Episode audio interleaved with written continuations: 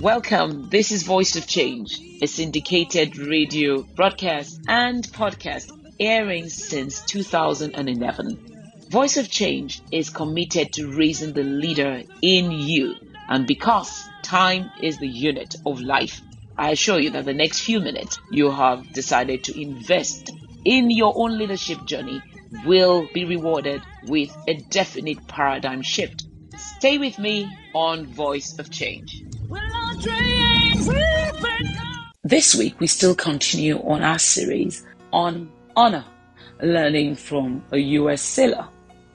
We spoke last week about parenting, and you would allow me to take today to wrap it up if I can, or at least drop a few thoughts that would help you to think.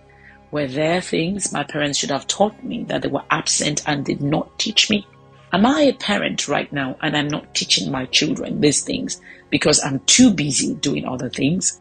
Can it be that I'm trying my best to put body and soul together and just make ends meet?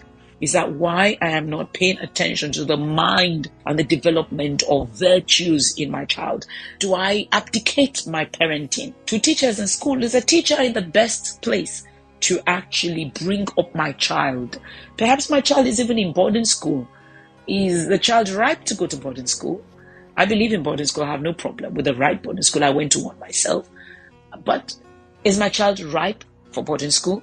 Because children differ. Some are good for boarding school from the age of 11. Some might never just be ready for boarding school. Some are not even ready to be in the hostel in university at 18. We see them. So children differ and their rate of assimilation differ.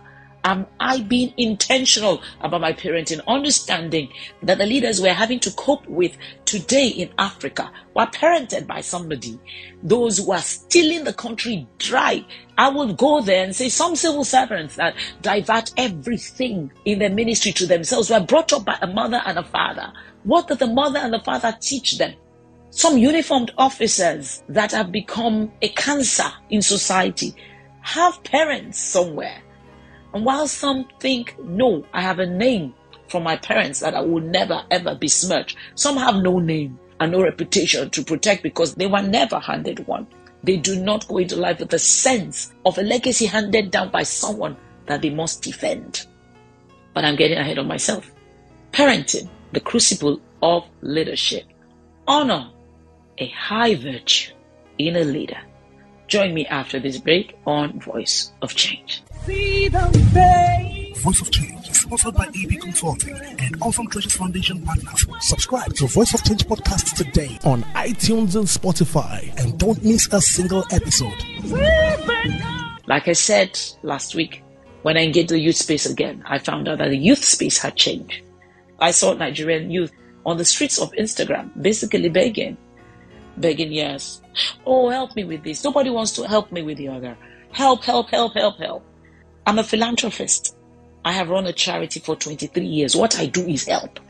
What I am shocked by, though, is the sense of entitlement. Most people understand that only one set of people are duty bound to help you. And those are the people who are responsible for bringing you into the world. This is a brutal truth for this generation. But the truth is the rich man next door and the rich woman next door. You are not their responsibility. You are the responsibility of your parent. You are also, to a large extent, the responsibility of the government. But we know in many cases the government has not done much for anybody. The government didn't send me to school. I didn't go to school with the scholarship my parents did. Now, in a situation when parents have abdicated, even if you need help, it, you do not approach people with a sense of entitlement. I read things like, I'm starting a shop and I don't have money to set up the supermarket and nobody wants to help. They don't have to, is the brutal truth. I know that hit hard. They don't have to, is the brutal truth. They're not your parents. Parents have what is called the duty of care.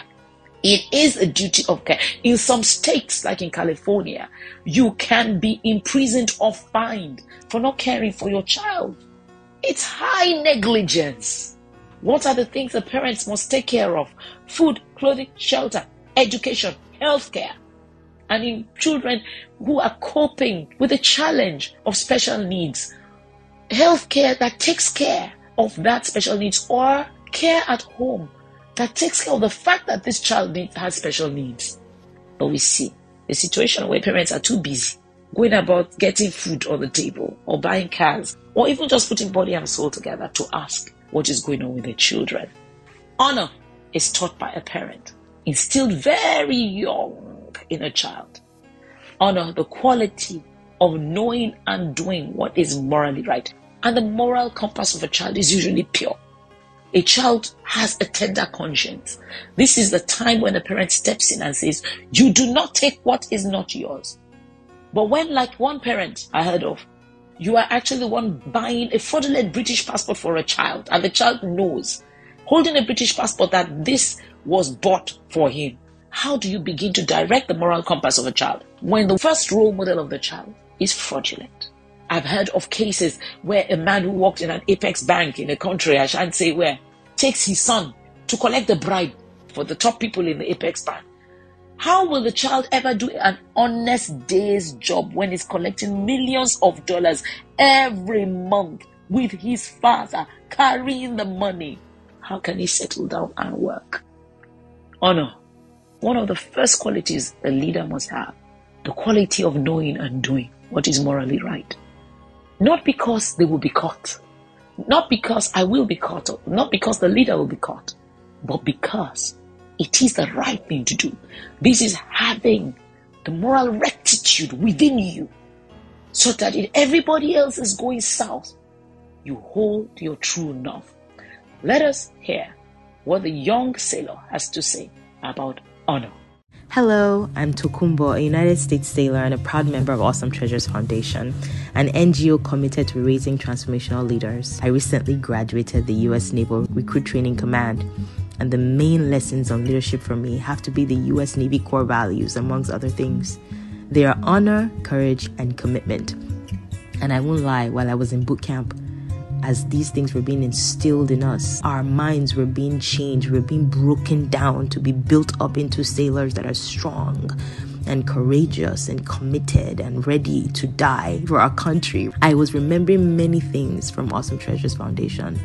It's as if I was being made to remember many things that Mrs. A has taught us over time in SALT classes, in you know, faculty webinars, even in just some of her voice notes she'll just send to the SALT groups. I'm so grateful for them. But honor. Honor is where integrity, accountability, and personal leadership come in. This is the way we conduct ourselves in the highest ethical manner in all our relationships. Being honest, truthful, responsible for our actions, and keeping our word encouraging new ideas and delivering bad news, even when it's unpopular, having honor, telling on yourself when you do something wrong, not trying to cover it up, having honor. The paradigm shifting leadership SALT uh, class last year. Um, Mrs. A told us that personal leadership is the highest form of leadership. And honestly, it is in personal leadership that you develop a value like honor. And I remember so many times, you know, who, you know, Mrs. A would always, she would always touch on how you have to be truthful you can't be someone else. You can't try to be. Especially on Voice of Change, honestly, some nuggets are being dropped. You have to be honorable. You must be truthful. That's the only way we can trust you. When we're touching on kingdom business ethics also last year, we learned things like honor, how you have to be truthful because that's the only way people can trust you, right? That's the only way your subordinates can trust you. That's the only way your um, chain of command can trust you. Tokumbo talks about honor, and you'll be listening to what she has to say a snippet today and for the next few broadcasts. And I know you will find her insight really encouraging. Honor the quality of knowing and doing what is morally right. A quality every sailor must have, a quality every soldier must have, a quality every leader must have. Because who supervises the leader? The leader must be one who can self supervise and do what is right even when nobody else is watching. Join us next week for more lessons on leadership from a newly minted sailor.